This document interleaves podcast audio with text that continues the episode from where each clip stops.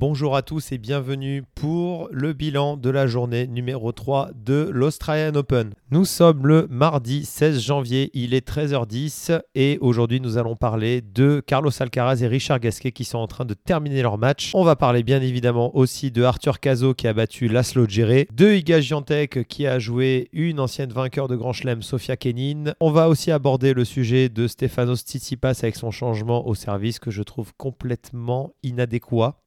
Aborder évidemment d'autres joueurs et joueuses qui ont joué aujourd'hui et on va parler bien évidemment de la programmation de demain parce qu'il va se passer des choses très intéressantes. On va commencer par parler de Richard Gasquet et de Carlos Alcaraz parce qu'ils nous ont offert un superbe premier set et surtout je veux rendre un hommage appuyé à Richard. Ça fait très très longtemps qu'il joue au tennis et honnêtement je ne comprends même pas pourquoi à ce jour il y a encore des gens qui pensent que c'est quelqu'un qui n'a pas de physique, qui aime pas le tennis ou qui est pas travailleur. Il n'est rien de tout ça. C'est quelqu'un si à 37 ans et bientôt 38 il est encore présent, c'est parce qu'il est profondément amoureux du tennis. Je me suis personnellement entraîné beaucoup avec lui. C'est quelqu'un qui passe beaucoup de temps sur le terrain. Il a un fitness qui est énorme. Il a une capacité d'aérobie qui est vraiment très très haute. Donc on est loin de tous ces clichés qui sont complètement erronés pour moi pour moi, le point de distorsion qu'il y a eu entre le grand public et Richard, c'est que quand il était très jeune, il était extrêmement fort et il y a eu une pression phénoménale qui a été créée et mise sur lui, notamment par les journalistes.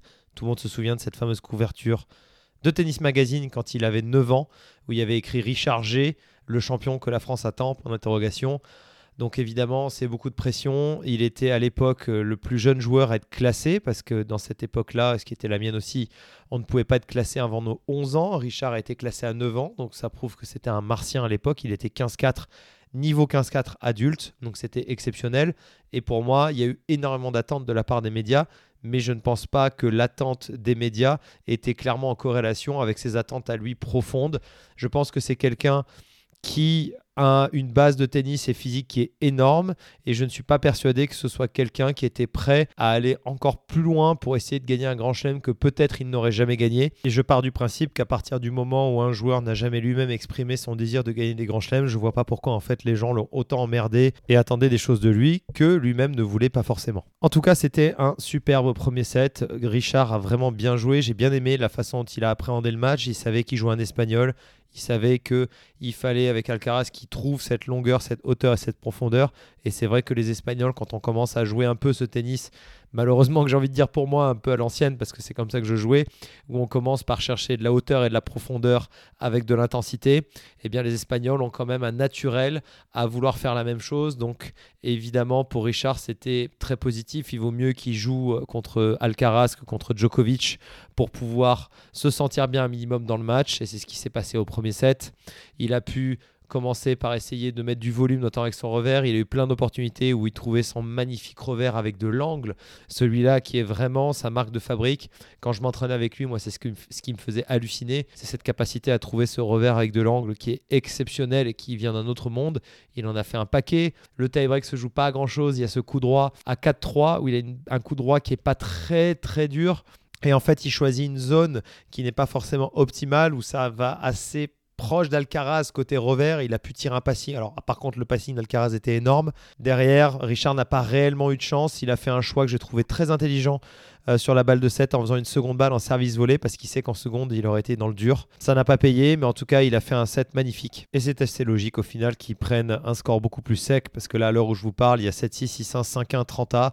Donc il est sur le point de perdre son match, mais honnêtement, c'est quelqu'un qui aurait mérité un tout autre tirage au sort pour passer au moins un tour et revenir dans les 100 mondiaux, parce qu'il ne faut pas oublier le nombre de semaines que Richard a passé dans le top 100, c'est énormissime. On parle de 956 semaines, donc pour moi c'est vraiment incroyable que certaines personnes parlent mal de cet homme-là. Il est dans les tout meilleurs joueurs de l'histoire, je dis bien de l'histoire du tennis, qui ont passé le plus de semaines dans le top 100, donc rien que pour ça, total respect. Je précise que ça fait 18,3 ans dans le top 100, juste pour remettre un petit peu de contexte quand même. En tout cas, j'espère pour lui qu'il va pouvoir bien se remettre, qu'il va avoir quelques wildcards sur les ATP 250 en France et qu'il va pouvoir remonter un petit peu dans les 100 pour probablement sa dernière année, je suppose. En tout cas, courage à toi, Richard. La belle histoire de cette nuit, c'est évidemment Arthur Cazot qui a battu Laszlo Djere. On parle de Laszlo Djere, le Serbe, qui a fait lui-même 5-7 contre Novak Djokovic à l'US Open. Il ne faut pas oublier qu'il avait mené même 2-7-0. Donc on parle d'un joueur qui est capable d'évoluer à très très haut niveau. Arthur a remporté le challenger de Nouméa juste avant l'Open d'Australie. Il faut pas l'oublier. Des quarts de finale qui a remporté le tournoi, il a quand même battu Benoît Paire, Harold Mayotte et Enzo Quaco, qui sont quand même des joueurs extrêmement références en challenger. Donc c'est pas n'importe qui. Arthur fait une saison, un début de saison qui est vraiment magnifique. Il a gagné beaucoup de matchs ces derniers temps. L'année dernière, il fait une très belle saison puisque au début de l'année, il était entre guillemets seulement 381 mondial, faut pas oublier. Il avait fait à cette époque vainqueur finaliste sur des challengers en Thaïlande. C'est pour ça qu'il n'est pas encore top 100 parce qu'il défend euh, cette montagne de points. Mais Arthur, c'est quelqu'un qui sert bien, qui est très très solide du fond. Donc moi, je ne serais pas étonné honnêtement qu'on parte sur un joueur qui va beaucoup, beaucoup progressé cette année. Il a que 21 ans, il aura 22 ans en août. On est vraiment sur une nouvelle génération de Français entre lui, euh, Van Haché, Arthur Fils. Il y a aussi Kian Jacquet. Il y en a plein en fait qui jouent bien, des très jeunes. Euh, j'en ai sûrement oublié, vous me pardonnerez ça. Et je trouve que la France est en train de reproduire des bons jeunes et on ne peut aller que de l'avant avec ça. J'ai assez hâte de pouvoir voir son deuxième tour contre Holger Rune. Ça va vraiment être un match très intéressant. Ça va être cool de voir s'il est capable de passer tout de suite au niveau dessus. Holger Rune, connaissez tous, on ne le présente pas. Ça va être très très intéressant à suivre. Je voulais parler aussi de Iga Swiatek qui a joué contre Sofia Kenin, mais je vais regrouper aussi euh, son match avec celui de Pliskova qui a affronté Ribakina. Et en fait, là, on est sur quatre joueuses qui se jouent au premier tour. Et pour moi, ce qui me dérange, c'est qu'on parle de quatre joueuses qui ont gagné des grands chelems. Et il y en a deux sur les quatre qui sont logiquement non tête de série. Je trouve que c'est un vrai problème pour le tennis féminin. Il y a trop de joueuses qui remportent des tournois immenses et qui disparaissent complètement après. Il faut absolument que les joueuses continuent à se renforcer physiquement dans un premier temps parce que ça va leur permettre euh, d'avoir une meilleure technique et ensuite, par conséquent, techniquement pour pouvoir proposer des choses différentes et ainsi avoir une certaine solidité.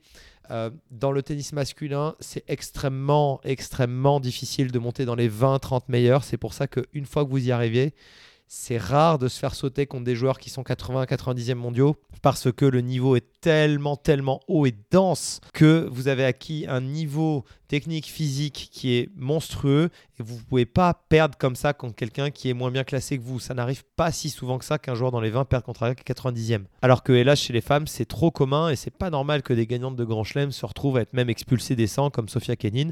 On a vu qu'elle a encore de très beaux restes. Iga Giantec a fait son match, c'est mieux réglé au deuxième set. On attend la suite, mais en tout cas, pour moi, c'est vraiment un appel du cœur pour le tennis féminin. Il faut que ça continue à évoluer. J'espère qu'il va y avoir un Big Four comme on a eu pendant 10 euh, ans avec les hommes qui va apparaître. C'est important que il y ait un peu les mêmes têtes d'affiche, qu'il se passe quelque chose sur le tennis féminin. J'aimerais que ce soit un autre type de joueuse que des euh, Sabalenka, etc. Je préférerais qu'il y ait plus de Honjaber, euh, de Giantec, de Sakari. Mais pour moi, ça va venir avec le temps. Et pour finir sur la journée d'aujourd'hui, même si ce n'est pas réellement un match, je voulais parler euh, du changement de service de Stéphane Tsitsipas. Pour ceux qui me suivent, vous avez vu, j'ai fait une vidéo à ce sujet qui explique pourquoi le changement technique au service est complètement inutile et même dangereux pour lui. Euh, ce qui me fait questionner en fait sur le réel intérêt des gens qui l'entourent. Pour moi, il y a énormément d'erreurs. C'est presque de l'amateurisme. Je ne savais pas que c'était encore possible chez les hommes dans les 10 meilleurs du monde. On parle d'un joueur qui est sixième mondial quand même. Mais je ne savais pas qu'à ce niveau-là, on allait encore trouver des choses qu'on va retrouver plus chez des joueurs qui sont sans entraîneur, qui sont 500e, 600e, 800e mondiaux, qui tentent des trucs parce qu'ils ont envie de faire évoluer quelque chose. Donc là, c'est extrêmement surprenant, surtout que j'estime euh, qu'il y a énormément de compartiments dans le jeu de Stefanos qui mériteraient d'être améliorés. Euh, évidemment, tout le monde va penser au slice de revers. Moi, je vais penser aussi en revers. Qui, son revers à une main est très bon, je précise, contrairement à ce que beaucoup de trollers sur Internet disent. Mais son revers à une main, il mériterait d'être un peu plus croisé par moment, ça va un peu trop au centre, ce qui aide les joueurs en face à décaler coup droit, ce qui est un problème. Et oui, surtout l'utilisation du slice. J'ai vu quand même qu'il essayait d'utiliser un peu plus le slice sur son match au premier tour. Il y avait quelques chips, même long ligne, un peu bas. Intéressant à voir s'il continue à le faire dans la suite du tournoi et sur des joueurs d'un plus haut niveau. Mais euh, pour moi, il y avait d'autres facteurs à améliorer en priorité que de toucher quelque chose qui marche parce que il faut pas oublier que Stefanos n'était pas loin d'être numéro 1 mondial et on parle d'un gars qui a fait plusieurs finales de Grand Chelem, qui a gagné une Masters 1000 sur Terre. Hein. C'est toujours très difficile de gagner un Masters 1000 sur Terre, surtout quand on à une main actuellement. Et je trouve que quand on essaye d'attaquer son point fort comme le service et le coup droit, il a un service et un coup droit qui sont exceptionnels, mais vraiment exceptionnels encore une fois, il a failli monter numéro 1 mondial et gagner des grands chelems avec, donc il a forcément un service coup droit d'un autre monde. Je trouve ça extrêmement étonnant de tenter quelque chose comme ça, d'autant que dans son match, ce qui est assez choquant, c'est qu'au quatrième set, il est reparti sur son service normal avec des appuis écartés et il variait. Un coup, il faisait avec appui écarté. Quand il était un peu devant dans le jeu, il essayait de refaire son relais d'appui, puisque c'est le changement technique qui a eu lieu. Il a changé la façon de positionner ses pieds au démarrage. C'est assez euh, étonnant pour moi, c'est vraiment une forme d'amateurisme, notamment de la part du père, euh, qui pour moi ne l'aide pas forcément à s'améliorer en proposant ce genre de choses et en validant ce genre de choses. C'est dommage qu'il n'ait pas gardé Marc-Philippe Poussis, qui lui n'aurait jamais permis ça, euh, parce qu'en plus Marc-Philippe Poussis servait en relais d'appui. Je pense que Tsitsipas est un peu en train de se perdre. J'espère pour lui que ça va pas durer longtemps. Je suis quand même assez confiant pour lui que cette histoire de service ne va pas forcément durer beaucoup de semaines ou beaucoup de mois parce qu'il va vite se rendre compte que en fait en servant comme il fait d'habitude ça va être mieux. Euh, s'il a des douleurs au dos, ben, c'est à lui de changer des détails sur la façon dont il incline son dos notamment. Je pense que là il y a deux trois trucs à gagner euh, pour soulager le dos. Mais en tout cas, pour moi c'est euh, aberrant ce qui se passe avec son service pour être très honnête. J'ai vu un super match aussi rapidement aujourd'hui avant de passer à la journée de demain, mais j'ai vu Kokinakis contre Hoffner, le, le super tie-break au cinquième était bouillantissime. Les supporters euh, hurler, mais comme des malades. C'était vraiment extrêmement agréable à voir. Je pense que vraiment, sincèrement, l'Open d'Australie, pour moi, en termes d'ambiance, c'est le meilleur des, des, quatre grands chelems. Euh, ce cinquième set était, vraiment bien. Et en fait, ce qui est intéressant dans ce super tie-break, c'est qu'on voit que les deux n'ont pas très bien géré en fait le super tie-break. Il y avait pas mal de fautes, mais on voyait que c'était clairement du méga stress. À un moment donné, Hoffner fait une très bonne première. Euh, Kokinakis fait un retour un peu flottant. Il fait une sorte de, sorte de décalage revers. C'est un peu bizarre. Il fait une faute directe en plein milieu du filet. Euh, Kokinakis, il y a 2-3 services qu'il n'a pas retourné, qui n'étaient pas non plus extrêmes à retourner. Donc voilà, c'est là qu'on se dit, ça se joue beaucoup sur les émotions et, j'aime beaucoup quand Djokovic, dans une interview récente, il expliquait que euh, pour lui, le mental, c'était quelque chose qui l'entraînait tous les jours et que sa plus grande qualité, c'est que quand il avait des émotions, ce qu'il est obligé d'avoir, qu'elles soient positives ou négatives, mais surtout négatives, il est obligé de les avoir, mais en fait, il passe très peu de temps avec et il passe à autre chose, il arrive à se reconcentrer sur ce dont il a besoin, pardon, c'est-à-dire le point, la stratégie, la tactique, parce que si on ne se concentre que sur des choses extérieures la stratégie et l'intention de jeu et l'intensité, eh bien on est dans le faux et c'est là où on joue mal en général. Donc un tie-break assez riche d'enseignements que je vous invite à regarder. Demain, il y a un match justement qui va être très intéressant. On parlait de Stefanos Tsitsipas, mais il joue contre Jordan Thompson qui est australien. Il joue en night session, donc ça, croyez-moi, c'est un match. Je vais essayer d'y jeter un coup d'œil. Ça va être intéressant de voir comment euh, Tsitsipas gère son histoire de service. Est-ce qu'il va repasser sur un truc qu'il sait bien faire?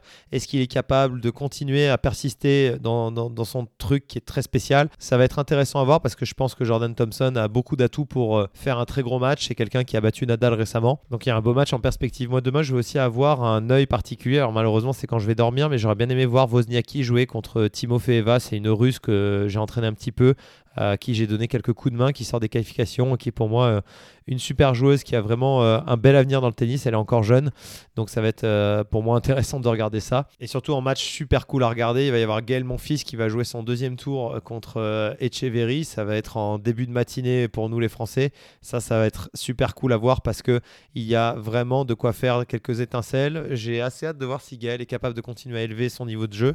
Déjà, comme il l'a dit dans la presse, je suis tombé dessus un peu par hasard, mais je suis complètement d'accord avec lui. Déjà, s'il bat Echeverry, c'est très bien. Il faut plus attendre de Gaël de gagner des grands chelems, ce genre de trucs. On n'est plus là-dedans. Euh, même s'il n'a jamais été, pour moi, réellement en position de le faire. Il y avait trop de concurrence euh, au plus haut niveau dans sa génération. Mais en tout cas, ça va être sympa de voir euh, ce qu'il a encore sous le pied, sachant qu'en fin de saison dernière, il a montré de très belles choses. Sébastien Corda va affronter Quentin Alice. Donc j'espère que Quentin va aussi aller pouvoir chercher une belle perf. Il le mérite, c'est quelqu'un qui travaille, qui sert très bien, qui a un énorme coup droit. Sébastien Corda, fils de Petre, qui a été euh, numéro 2 mondial, justement, qui a gagné l'Open d'Australie. C'est quelqu'un, euh, j'en avais discuté avec Gilles Servara, justement, avec Gilles, on trouvait que Sébastien Corda avait un style un peu à l'ancienne, c'est-à-dire qu'il fait tout très bien, très propre. Et il n'a pas du tout un style américain, même s'il joue pour les États-Unis.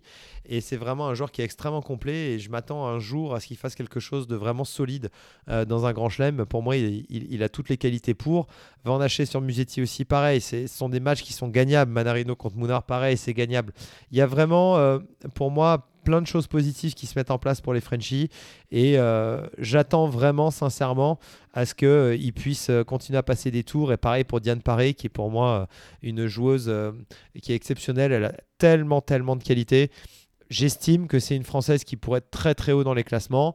Il faut qu'elle apprenne à croire plus en elle. Mais en tout cas, c'est une joueuse fantastique et j'espère qu'elle puisse faire un bon Open d'Australie pour continuer à apprendre, à construire sa confiance, parce qu'elle en a sacrément besoin. Je vous retrouve demain pour la journée 4. N'hésitez pas à revenir vers moi ou à m'écrire en message privé sur Instagram, TikTok ou quoi. Si vous avez des questions ou s'il y avait un, un sujet en particulier vous voudriez que j'aborde, sur lequel je peux m'étaler un peu plus. Pour rappel, il y a le canal Telegram euh, Laurent Rochette Tennis, euh, sur lequel aussi je partage beaucoup de choses, beaucoup plus en profondeur que même ici, puisqu'ici je survole plusieurs sujets, enfin je rentre plus en profondeur dans les sujets que sur Instagram et TikTok, on est d'accord, mais il y a plus de contenu en fait où je développe concrètement à parler d'une seule chose pendant 5, 7, 10 minutes euh, sur Telegram. C'est vraiment là où je donne le plus de tips qui sont un peu deep, donc profitez-en et je vous souhaite une très très belle journée et je vous dis à demain pour la suite.